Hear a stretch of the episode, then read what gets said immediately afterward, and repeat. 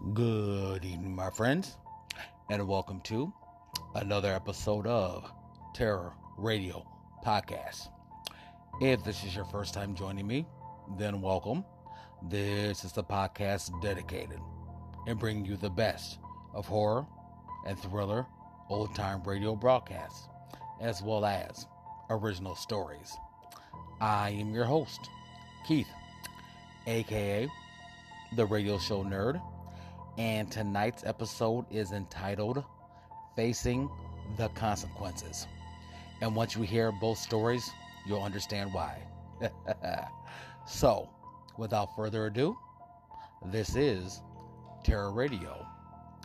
The two radio series highlighted tonight are The Sealed Book and The Clock. We will start off with the radio play The Man with the Stolen Face, which was first broadcasted on the sealed book on September 16th, 1945. After that is the story of John Littlefield, which was first broadcasted on the clock on April 24th, 1946. Now, for those who are my day ones, if you will, they know that I have a love hate relationship with the sealed book. The musical interlude, if you will, go on forever. And it makes my head itch. I mean, it's almost like a mini concert. And it drives me crazy. But the acting, as well as the writing, as well as the plot, are absolutely phenomenal. So, wow, that was therapeutic. so, you know the drill. Sit back, turn down the lights, and listen to The Man with the Stolen Face, followed by the story of John Littlefield.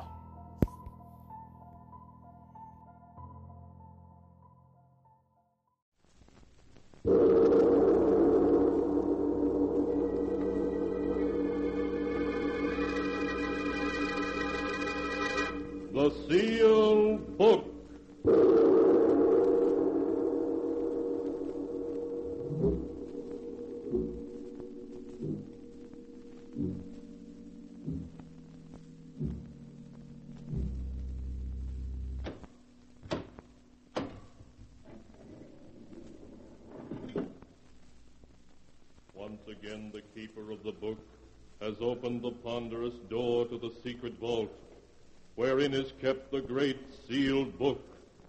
Which is recorded all the secrets and mysteries of mankind through the ages.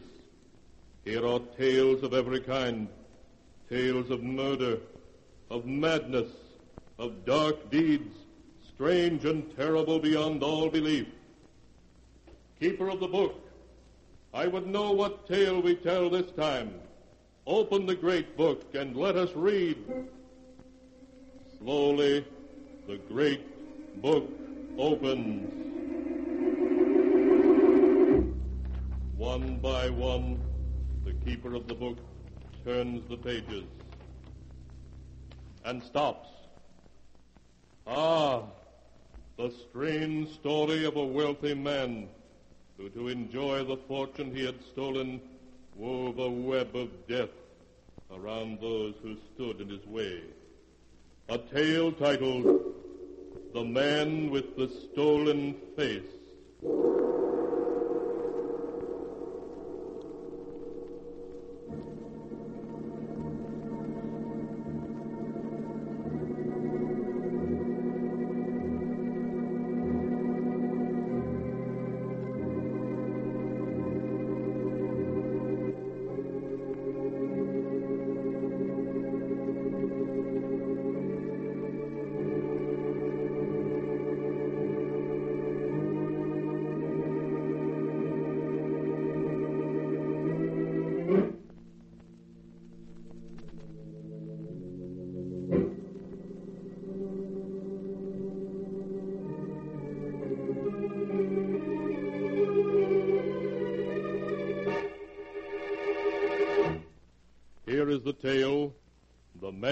The Stolen Face, as it is written in the pages of the sealed book. Our story begins in the large, richly furnished office of John Harrington, famous financier. It is late afternoon, and Harrington is speaking to Matthew Briggs, his very confidential secretary. Well, Matt, this is it. I swore I was going to retire when I had $20 million, and now I have it. I have worked hard, and now I'm going to play hard. And do your plans include me still? No, of course they do, Matt. I couldn't get along without you. I see. Yes, I suppose you still need someone to do your dirty work for you. Why, Matt, what a thing to say. Now, where would you be if you hadn't hooked up with me? Executed and buried these 14 years, that's where. I know. You don't need to remind me. Because after all, you did kill that man, Matt. Killed him in cold blood. No, you and I belong together. You could send me to jail, but I still have carefully locked in my lawyer's safe all the evidence necessary to send you to the gallows. Yes, I know. Now, uh, why don't you run along to the apartment? I think I'll sit and smoke one last cigar here in my office. All right. I'll see you later. Poor Matt, how he hates me. There isn't a thing he dares do about it. Ah, well, I suppose a lot of people hate me, but I'm not going to let that worry me any. Now is the time for me to enjoy myself, and I'm going to. Fun. That's my program from now on. Too bad that program will have to be canceled, Harrington. Who are you? I'm Jeremiah Cole, Harrington. You don't recognize the name, I see. Why should I? I never heard of you before in my life. I dare say not. But you've heard of my father, Nathan Cole. Oh. He gave you your first job 20 years ago. Well, what of it? I don't suppose you've forgotten that you got your start by cheating him out of his business. I did nothing illegal. You ruined my father after he'd befriended you and he died of a broken heart. I've spent 20 years trapping you, and now I'm ready to pull the noose tight. You're crazy. There isn't a man alive who has anything on me. I have. San Quentin. San Quentin. What are you talking about? When you were 19, a year before you came to the city and Dad gave you a job, you escaped from San Quentin. And you killed a guard doing it. Nonsense. You're you're crazy. Believe me, I can prove it. I've spent almost 20 years getting ready for just this moment. What do you want? I want $20 million. You can't be serious. Why, that's every cent I have in the world. You ruined my father, and I intend to ruin you. Turn over to me your entire fortune. I'll consider that punishment enough. No, no, I won't do it. I have two detectives waiting now in the outer office. Do you want me to call them in? No. No, wait. All right. I'll do it. I'll give you everything. Uh, I thought that would be your decision. Very well. Just sign this paper. And then you. Uh, uh, what are you doing? Take your hands off my throat. You fool. You think I'm the man to give up that easy? I'll show you. Yes, I have $20 million, and nobody's going to take them away from me. Nobody.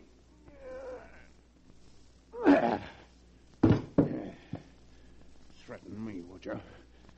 That's what happens to men who threaten John Harrington. Now I've got to get your body out of sight. Yes, of course, the vault. I haven't locked it yet. Plenty of room in it for a dead blackmailer. So, in you go. There you are.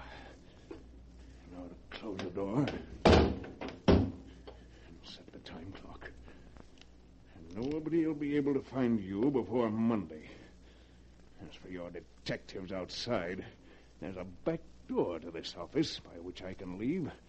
You didn't know that, did you, Mr. Cole? There's a lot of things you didn't know. And one of them is that you shouldn't try to get the better of John Harrington.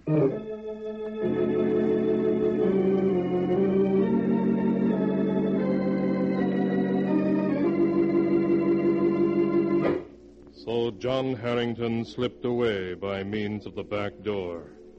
And once safely outside, telephoned Briggs, giving Briggs instructions to meet him at his mountain lodge that night with all the money and securities he could put his hands on. Harrington then made his way by lonely back roads to his isolated lodge in the hills, at which Briggs presently arrived to learn his employer's unfortunate plight. But, John, what can you do? If you've killed this man, Cole, I don't see how you... You're here to help me, not to hang crepe. All right, just tell me what you want me to do. Then listen. We're safe here for quite a while. Nobody knows about this hideaway but you and me. We have plenty of food, and we can stay here indefinitely. Yes, but the minute you leave here, someone will recognize you. That rugged face of yours has been in the papers and newsreels so often everybody knows it. I'm aware of that. So, I've got to have a new face. A new face? Why not? I know just the man to do it. Ludwig Muller. Muller. You mean the plastic surgery expert who was mixed up with that gang out in Chicago? That's the one. He was given five years for altering the features of members of the gang. Well, he must be out now. That was six years ago. Yes. Yes, I don't doubt he could do it, but. I have it all planned out. Now, first you've got to bring Muller here with all the necessary equipment. Then you have to find someone my age and my height who's willing to become John Harrington. Become you? Oh, that's insane. Why, even for all your money, who would trade places with you and go to the electric chair? Don't be stupid, Matt. I tell you, I have that worked out, too. Now, listen. You've got to find someone my age and general build who has no wife or family, who's not wanted by the police, and has never been involved with the law in any way, who's lived an inconspicuous life and has never attracted much attention. I'll take his place and live his life. He'll take mine and become a millionaire. But, John. Don't argue. You find such a man and bring him here. And I'll guarantee to persuade him to make the exchange. When I make a plan, it doesn't go wrong.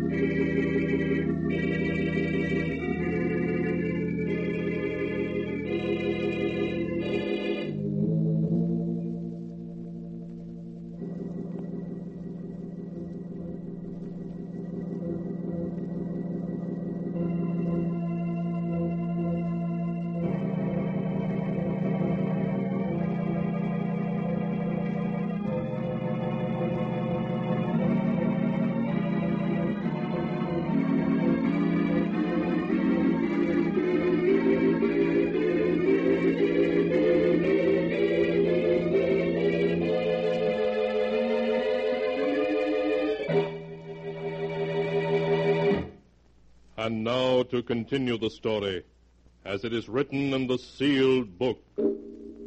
A week passed, then a second, and a third. Then late one evening, Briggs returned. In the car with him were two men, one large and heavy set, like John Harrington, the other slender, pale, and nervous. Briggs ushered them to separate rooms. Then he reported to his master. Well, Matt, who have you got to take my place? His name is Quincy. William Quincy. I have his whole life history written down for you. Here. Ah, let's see. Hmm. William Quincy, 39, born in Detroit, parents dead, unmarried, no police record, college education, traveling salesman, down on his luck at the moment. Hmm. He seems to fit the bill. Does anybody know you brought him here? Not a soul. Good. Bring him in. I'll put the proposition to him. All right. Come in, Quincy. John, this is William Quincy. Hello, Quincy. Sit down. Holy smoke, you're John Harrington. That's right. Now sit down, have a cigar, and we'll get down to cases. Quincy, what would you do for a million dollars? A million dollars? I'm ready to pay that much money for someone who'll spend ten years, maybe less, in jail in my place. What kind of a trick are you trying to pull? Briggs told me you're wanted for two murders. I'm not trying to pull any trick. I'm innocent of the California murder, and the worst I could get for killing that fellow in my office is manslaughter. He was a blackmailer, and I lost my temper. Well, is it a deal? For a million dollars? Yes. Yes, it's a deal. Good. I'm afraid that you'll have to sell me your face as well as your time, Quincy. Sell you my face? oh, that's a hot one. What's so funny about it? Uh, excuse me, Mr. Harrington. I've always heard that a man's face was his fortune, but I never knew mine had any market value before. Well, it has. One million dollars. Okay, you've bought it. Of course, you have to take my face in exchange. Oh, sure. Huh. Sure, I understand. Good. There are a lot of things to be settled yet, but we have time for that. Uh, Matt, will you bring in Ludwig Muller? Of course, John. There's just one thing I want to know, Mr. Harrington. Well, When I'm you, how am I going to clear myself of that California rap which you're innocent of? very simply. You'll take my face, but your fingerprints won't jibe with the prints on file at San Quentin. That'll be obvious proof you're not the man. Very clever, Mr. Harrington. I think of every detail, Quincy, as you'll see. Oh, uh, come in, Dr. Muller. Dr. Muller, this is Mr. Harrington. Please, not Dr. Muller. I have no license. I am plain Mr. Muller. Just as you like, Mr. Muller. But sit down, please. Thank you. Now, may I ask why I was brought here? Just to help me and Mr. Quincy here exchange faces. Exchange faces, but why should you wish to do such a thing? For personal reasons. We plan to exchange identities.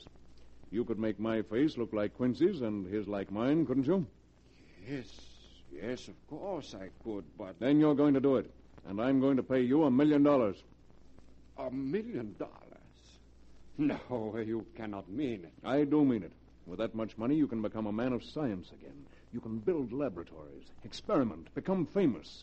All just for a simple job of plastic surgery. Not simple, no, but yes, Mr. Harrington. I will do it.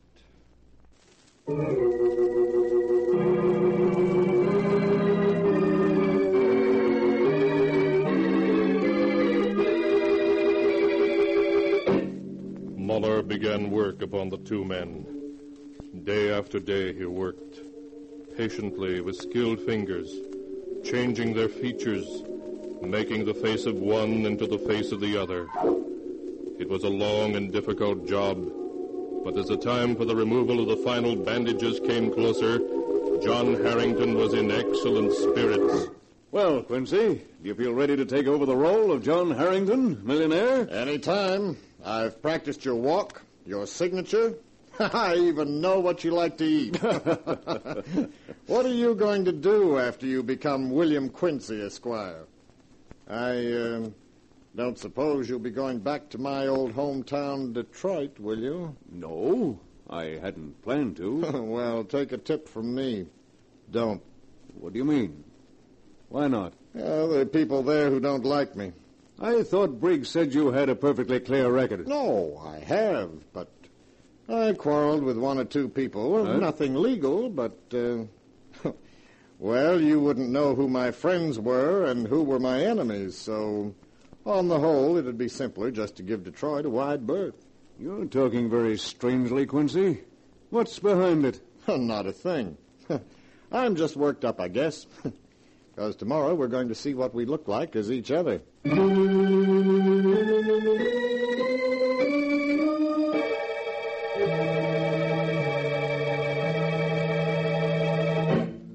next day, Ludwig Muller removed the bandages from their faces and from Harrington's hands. And when he held mirrors for them to see themselves, Good heavens. You do not recognize yourself, huh, Mr. Harrington?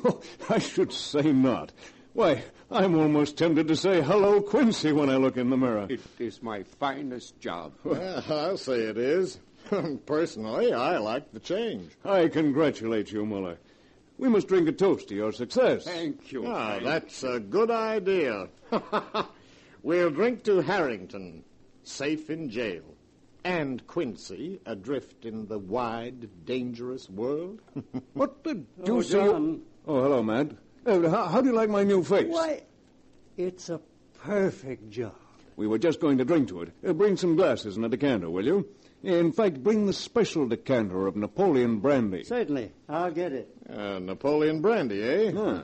Sounds good. Well, we'll drink to our futures. I may be going to jail for a while, but when I get out, I'm going to live high, wide, and handsome. And how about you, Mr. Harrington Quincy? Where are you headed for with my face? Oh, I'll see what New York is like, then try Buenos Aires and Rio de Janeiro. Here's the decanter, John. Ah. Shall I pour the drinks? Uh, yes, Matt, and one for yourself. No, thanks. I never drink. You know that. But, now, here you are. Quincy, Thank you. Dr. Miller, Thank you, thank you. and John. Thanks. Gentlemen, I propose a toast to our collective futures. I'll drink to that. Come on, Doc. Bottoms up. Ah. Ah, that's smooth stuff. Oh, very good indeed, Mr. Harrington. I'm glad you liked it. And now, if you'll excuse me, I have some business to talk over with Matt. But keep the decanter and help yourself. Today is a day to cut loose. And I'm going to cut. Pour us both another, Doc. Sure. Come along into my office, Matt. Yes, John. Now sit down and let's see where we are. I've taken care of uh, everything I can think of. All transfers of money and stocks have been finished, except for, well, a couple of million. I'm afraid we'll have to let those last few millions go. Too much danger trying to transfer them. But you've done well, Matt. Thank you, John. I. What was that? Sounded like somebody falling. Here it is again. I rather imagine it was Quincy and Muller, Quincy. Matt. The poison I put in that brandy yesterday works fast. Poison. Of course. I only pretended to drink mine. You mean you. You. you Exactly. I couldn't let them live. They knew too much. have you no human feelings whatever? Not where my own skin is concerned. I propose to start my new life as William Quincy with a clean slate and no witnesses left behind me.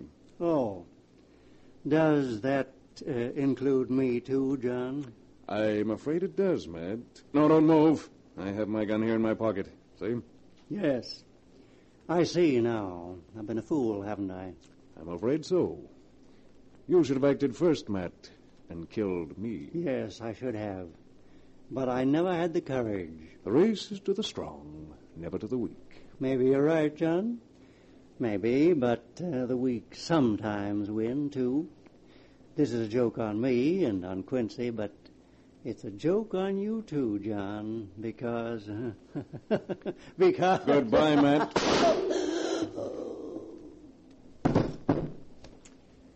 yeah, that's that. When the police find you, Matt, together with my body, the story of John Harrington will be over for good and all. But the story of William Quincy, footloose and fancy free, is just beginning.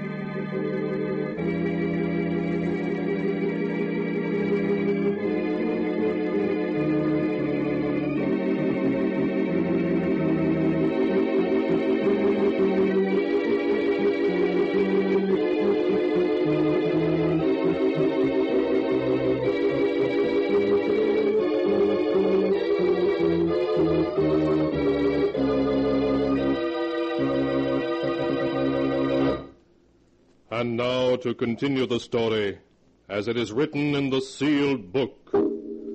A day later, John Harrington slipped away from the mountain hideout, leaving death in sole possession. He had no qualms and no fears.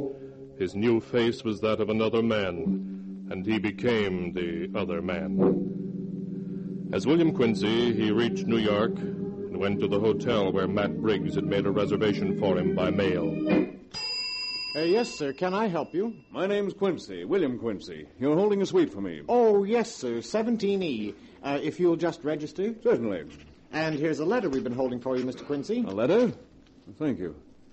Why, it's in Matt's handwriting. And there were two gentlemen asking for you yesterday. Two gentlemen. Uh, yes, sir. What did you tell them? Uh, that you hadn't checked in yet, sir. If they ask for me again, tell them I've canceled my reservations. I'm here for a vacation, and I don't want to be disturbed by anyone.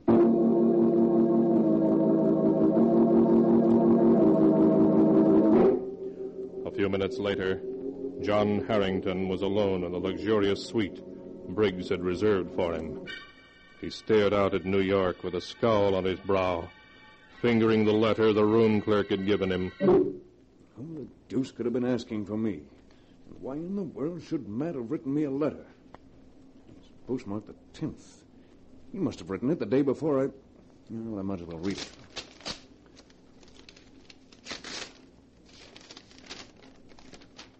Dear John, you'll get this letter when you reach New York. By then, you will be William Quincy for good and all, and Quincy will be John Harrington. I've talked with him, and he has agreed as his first act to ask your lawyer for the evidence you've been holding over my head all these years. He will destroy it. Then, at last, I will be free of you forever. that poor devil, that was his mistake. What else did he say? And now, I want to give you a word of warning. The worm has turned after all these years. I have outsmarted you at last with your own help. What in thunder does he mean? Why do you suppose Quincy was so willing to take your face and go to jail even for money? He had good reason for it. Believe me, he. Uh, who is it? Telegram from Mr. Quincy, sir. Telegram. Just a second. Well, let's have it. All right, Quincy, put him up. Come on in, Rocky. Yeah, Lefty. Well, Quincy, old pal, you don't seem very glad to see us. What? What's the meaning of this? Who are you and what do you want? Steady, Quincy. My trigger finger's itchy. Back up a little. Uh, uh, That's better. who are you? What do you want? Why, we want you, Quincy.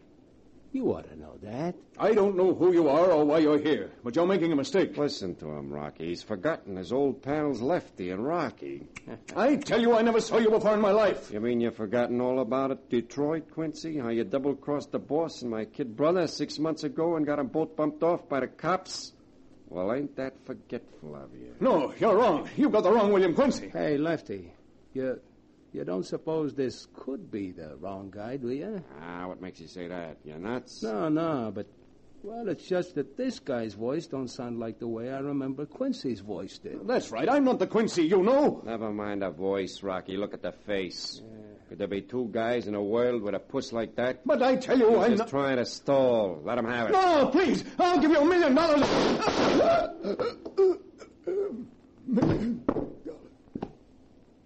Well, takes care of that.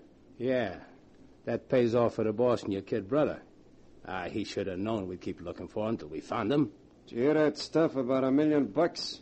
You must have been nuts to think we'd listen to guff like that from a cheap dope peddler like Bill Quincy. Yeah, but you know, Lefty, I'd still kind of like to know who sent us that letter, tipping us off we'd find him here at the Clark House in New York.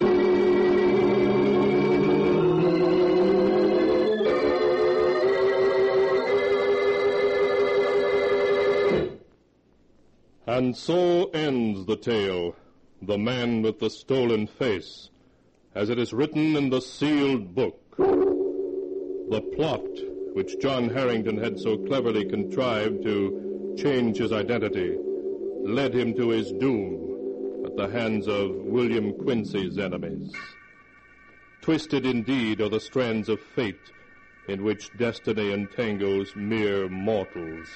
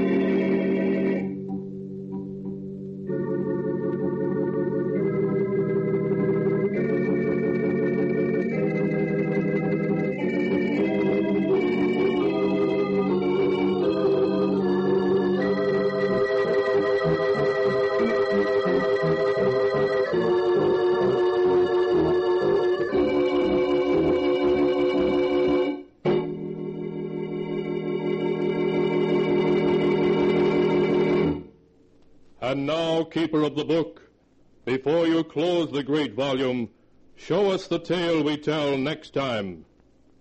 This one. Ah, yes. The tale of a handsome and mysterious man who had a strange power over people and who caused heartbreak and ruin wherever he went. A tale titled, My Beloved Must Die.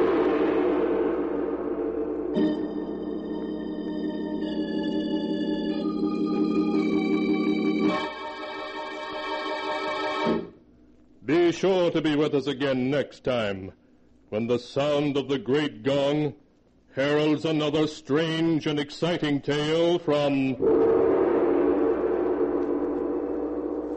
The Sealed Book. The Sealed Book, written by Bob Arthur and David Kogan, is produced and directed by Jock McGregor.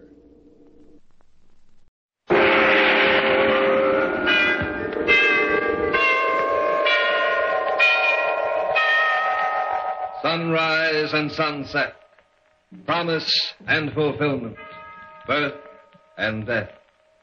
The whole drama of life is written in the sands of time. We present a new series of radio programs, The Clock.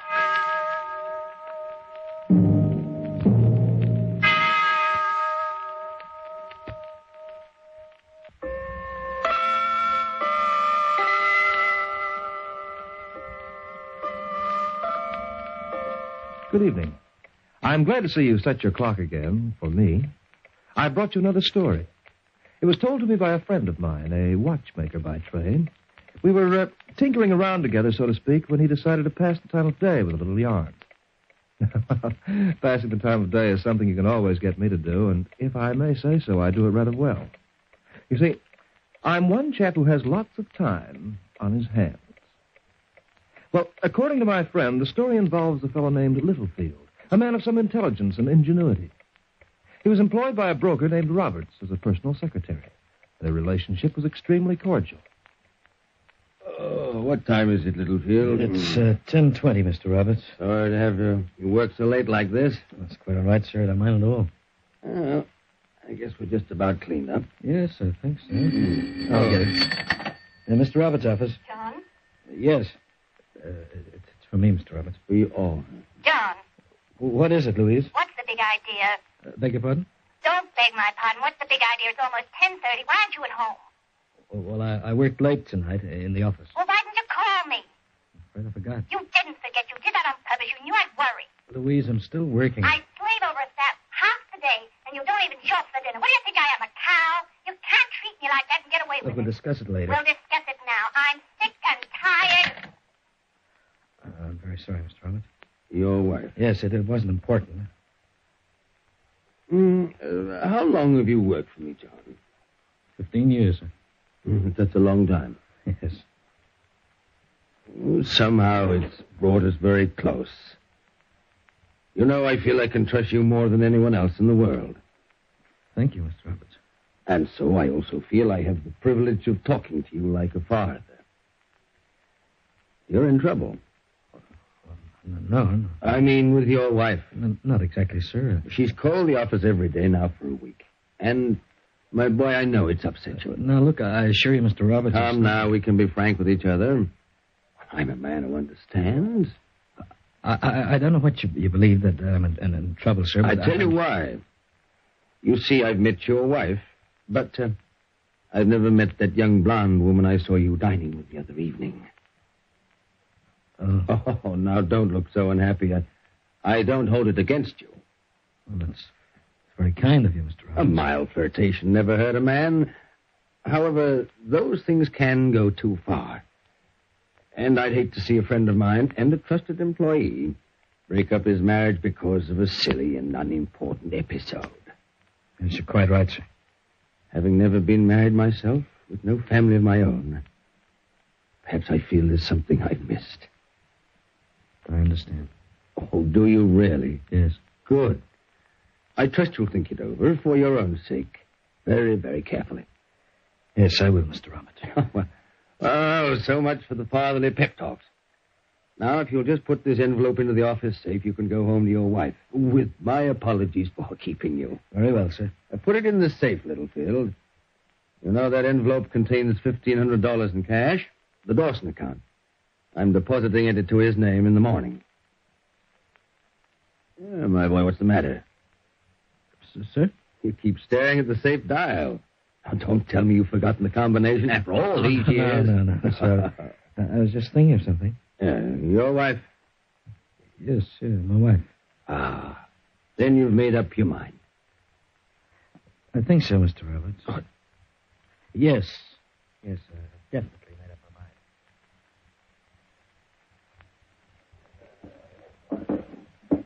Hello, Gloria. Hi, sugar. I'm sorry, Gloria. I'm waiting on? About half an hour. I ordered a sandwich. You want Oh, one? no, no. I'm not having any dessert. I gotta watch my figure. I'm liable to lose my man if I lose my figure. You'll Never lose me, beautiful. Here we go again. Same old malarkey. What, what, what, what do you mean? Go on. Tell me how nuts you are about me. Give me that bunk about not being able to live without me. Bunk? Sure. Because right after you say it, you go back to your wife. Gloria, honey. I've been doing a lot of thinking, John. There don't seem to be much future in it.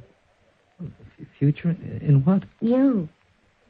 You don't mean How long do we go on this way until I'm old, until you kick off and leave her your insurance? Is that all you're thinking about? Insurance? Oh, Harry, look at it my way for a change. She's got the security. I got the romance, but in the end, she gets the last laugh. Yes, maybe you're right, Gloria. You do have a right to think of yourself. Well, what are you going to do about it? You know Louise won't give me a divorce. So what am I supposed to do? Take the rap? No, no, no. I'm Not taking any raps. Gloria, I, I've made up my mind. We're going away. On what? I'll have money. Your wife banks every nickel you earn in her name. You don't earn much anyway. Well, I, I have another source. Oh, yeah? Yes, I can get hold of fifteen hundred dollars, Gloria. It's, it's a good start. It's a good start. He's even a swell finish. Yeah, well, we'll leave. We'll leave town. We'll never come back. Just, just you and I. Hmm. Well, what about your job? I'm sick of my job, and I'm sick of that old fool Roberts. I don't blame you. Skinflint only raised you once in the last five years. Isn't that what you Yeah, that's quite right. You know, he should have been a lecturer, not a broke. He's always given me good advice. I can find myself another stooge. I'm finished When do we leave, sugar? tonight. Tonight. When will you get the doll? Tonight. They say the right man can take 40 years to acquire a superior intelligence, and the wrong woman can make a fool of him in 40 minutes. John Littlefield was no exception to this rule. He had the key to the office, and he had the combination to the safe. The rest was easy. Or so he thought. Four, reverse to twelve, back to one. Should do it. Ah, no notes. Fifteen hundred and fifty dollar bills. Eh, What? John! What are you doing here? I, I, I just returned it. You. You opened the safe. That money, you wanted to steal it. Get out of my way, Mr. Roberts. Oh, John, you fool. Did you really think you could get away with this? Don't you know how obvious it would have been? Why'd you have to come back? I'd forgotten something. Sorry, now I did. I would have preferred to, to get away with this, John, than to get you red-handed. Get out of the way. Put that phone down. John! Put it down. You. Come on, let go of me. Come on, let go, you idiot. Let go. All right, now get up and keep quiet. I don't want to hit you, but I will if you open your mouth. Go on. Come on, get up, I say. Mr. Roberts, get. Mr. Roberts. What's the matter with you? Wake. Mr. Roberts, wake up. Mr. He's, he's, he's dead.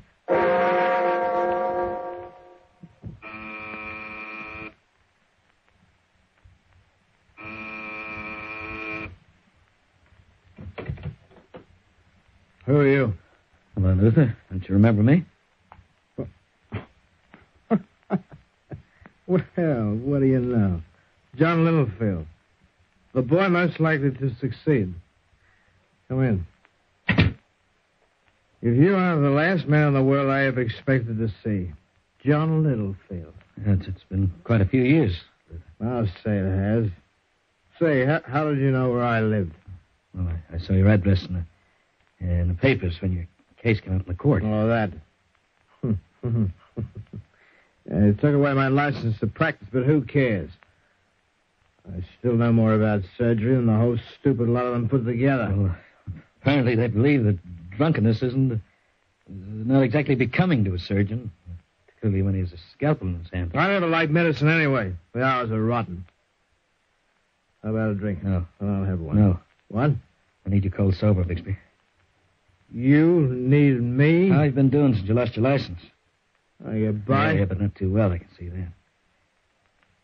Bixby, you, you used to have a small uh, private hospital in this place, didn't you? What about it? Uh, well, do you still have enough uh, equipment to, uh, to perform an operation? You forget. I'm not a doctor anymore. Look, do you have the equipment, Luther? Just tell me. Oh, yes, all here. I'm getting rid of some of You, you need money, eh? None of your business. Yeah, but how'd you like to make fifteen hundred, fifteen hundred dollars, Luther? What? Fifteen hundred dollars in cash, cold cash. I have it with me. What do I have to do? Not very much. Just, just perform a little operation on me. But I... I told you, I'm not allowed to practice. That's why I'm here. I don't want anybody to know about this operation, but, but you. Sit down. Thanks. What kind of an operation do you want me to perform? You were quite well known for your technique in plastic surgery. Hmm, what about it? I think you could change my face. You know, everything about me so that so that even my own wife wouldn't recognize me. You crazy little fish. Just answer my question, yes or no. Uh, I haven't got any time to argue.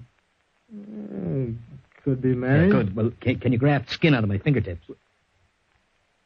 To fool a fingerprint expert? Maybe.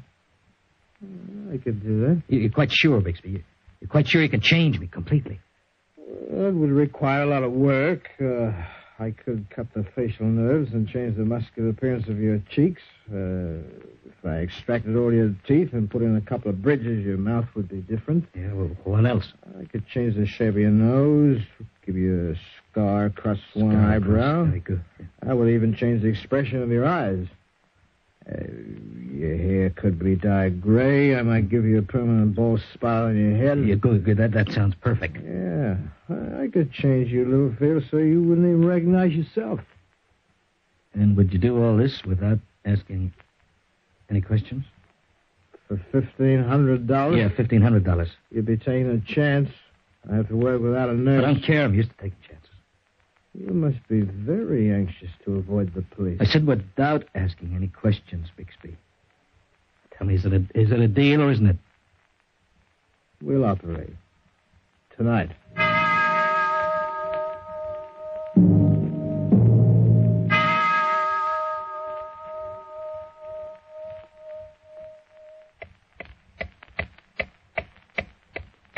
Time, like everything else, is relative, according to our thoughts and surroundings. To a man who is happy in his work, it has wings. To a fugitive from justice, it barely moves. And three weeks of convalescence have made John Littlefield a very impatient man. How do you feel, John? For the love of heaven, when are you going to take these bandages off my face? Well, let's see if we're ready. I think we are. Yeah? Yes, yes, it looks like this is let's it. them off. Oh, wait, wait, wait. Let me do it. Hurry up, for heaven's sake. Mm-hmm. Going to get quite a surprise, Littlefield. Am I? When you see yourself in the mirror. You, you done a good job? I've never done better. I've earned my money, too. Yeah, all right. Cooped up in this house with you for three weeks without a drink has been quite a trial. Look, you can drink yourself to death after I leave. Yes, no doubt I will. Ah, here we are. Now, let's have a look at you. Well? Look in this mirror over here.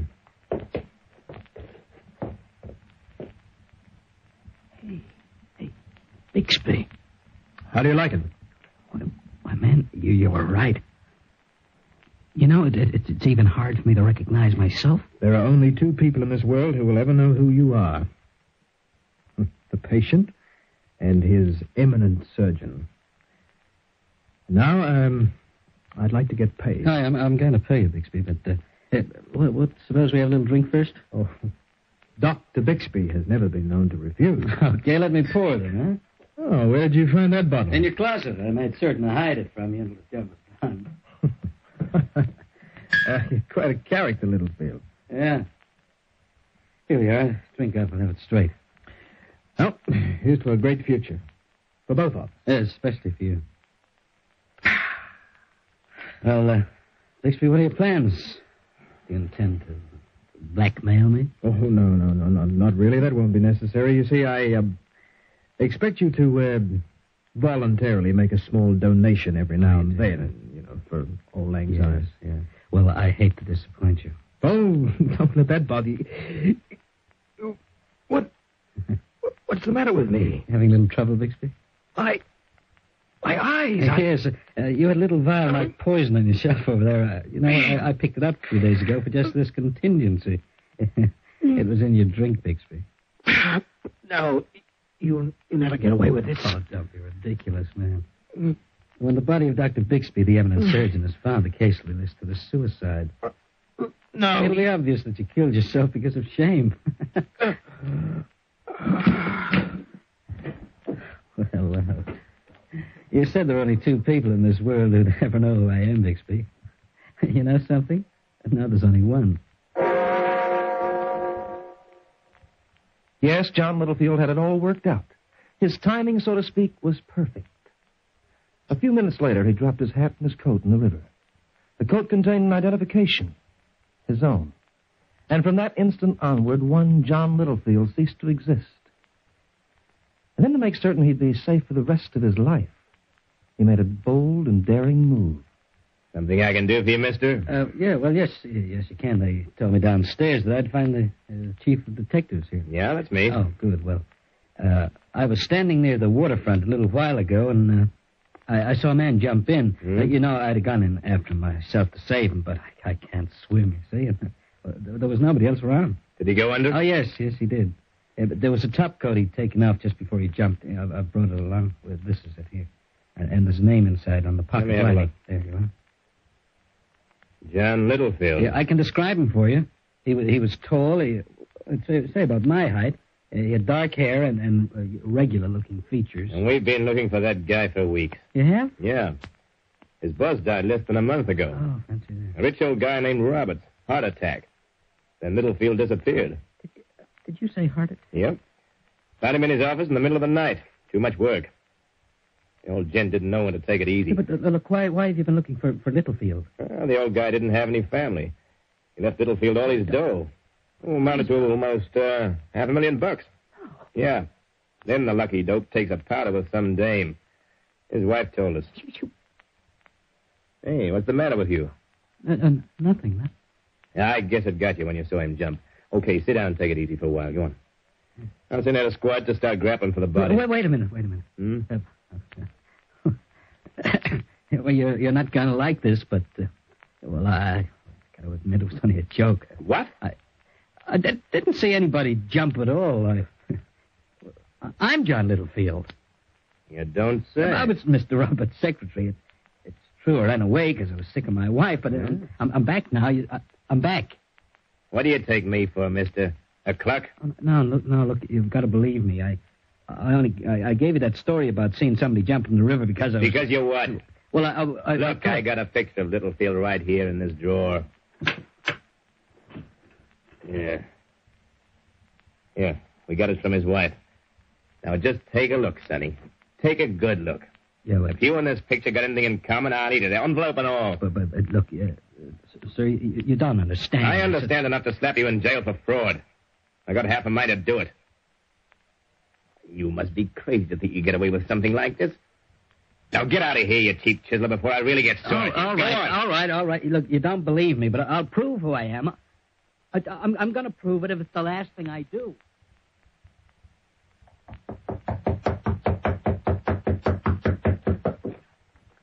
Gloria. Who are uh, you? I'm John Gloria, John Littlefield. You're Trace. Look at me, Gloria. Look, look very closely.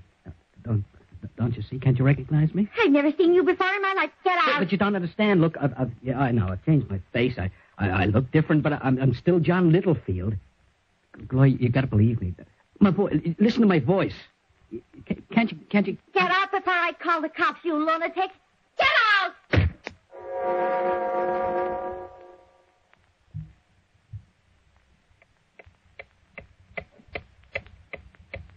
Time has a way of meting out justice, hasn't it? Listen as the clock ticks on for John Littlefield. Louise, What what are you doing in my apartment? I'm your husband, Louise. I'm John Littlefield. Keep away from me. Surely you can identify me. Listen, you're my own wife. I, I know. I, I changed my face, but it, it, it does, doesn't change my identity. Louise, you, you got to see that, don't I you? never saw you before in my life. You're not my husband. My husband is dead. No, he's not dead. They only think I'm dead. Uh, How, did I get the key to the, the apartment? You know what? I had it with me all the time. It's my key, that's why. And, and I'm your husband. Look, Lu- Louise, for heaven's sake, you've got to believe me. You're crazy. Look, Louise, listen, listen, listen to me very carefully. Now, if, if I can identify myself, we'll have half a million dollars. Robert's left it to me, Louise. To me, half a million. It's enough to live like kings for the rest of our lives. Oh, I see. Yes. Yes, I recognize you now. Of course, John. I know you. No, no. Look, you're only saying that because you're afraid. You, you, you don't really believe me at all. Look, just let me Don't go near the phone. Please, mister. I never didn't think of you. Leave me alone. I haven't got any money. Take whatever you want and leave me alone, please. Oh. Should have known. Bixby did a good job, all right. If I, if I can't convince you, I, who, who can I convince?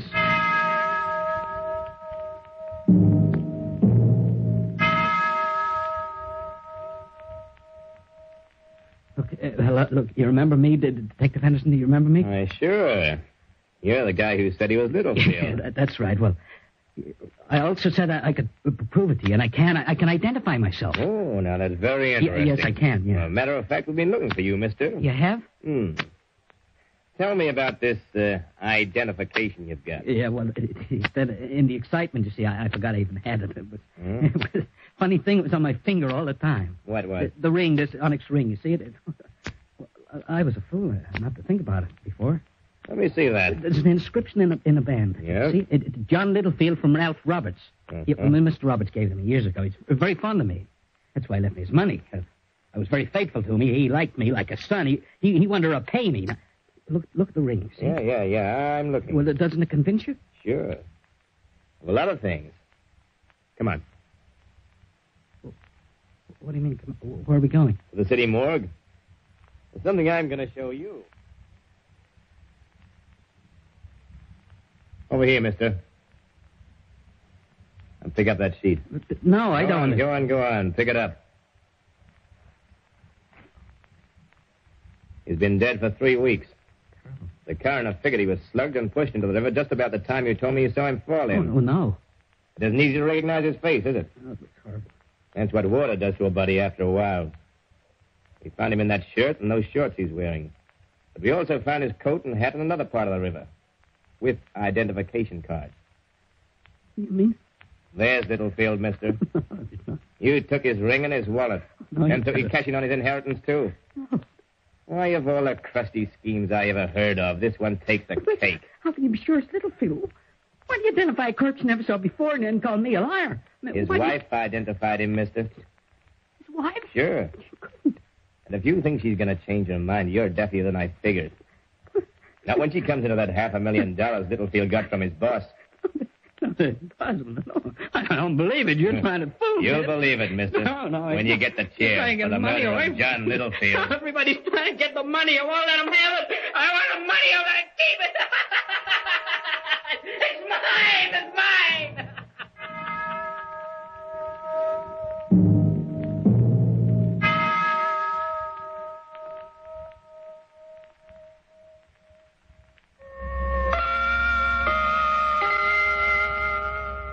And that's the story of Mr. Littlefield as recorded by The Clock. Rather ironic, isn't it? Imagine being convicted for the murder of yourself. But then, justice has its own peculiar way of balancing the scales, and always in good time, those scales meet out their just and logical punishment. Well, I see my time is nearly up, and I must hurry off. I'll be seeing you again even sooner than you think.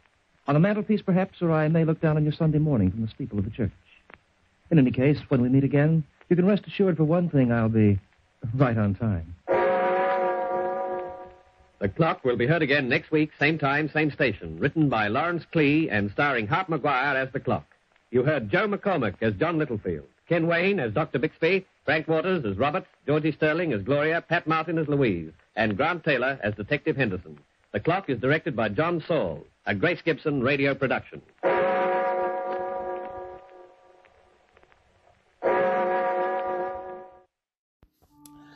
Well, that's the show for tonight. I want to thank you all for listening. And remember, you can find me on Facebook at facebook.com slash terror 1970 or you can find me on Instagram at Radio Show Nerd or on Twitter at Radio Show Nerd 1. And if you want to drop me a line, say hello, make a suggestion,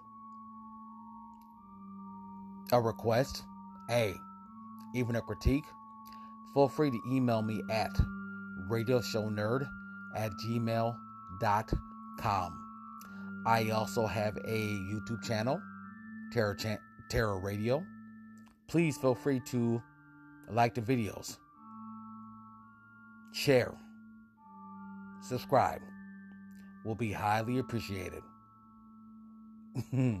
Again, this is your host, Keith, aka the Radio Show Nerd, signing off.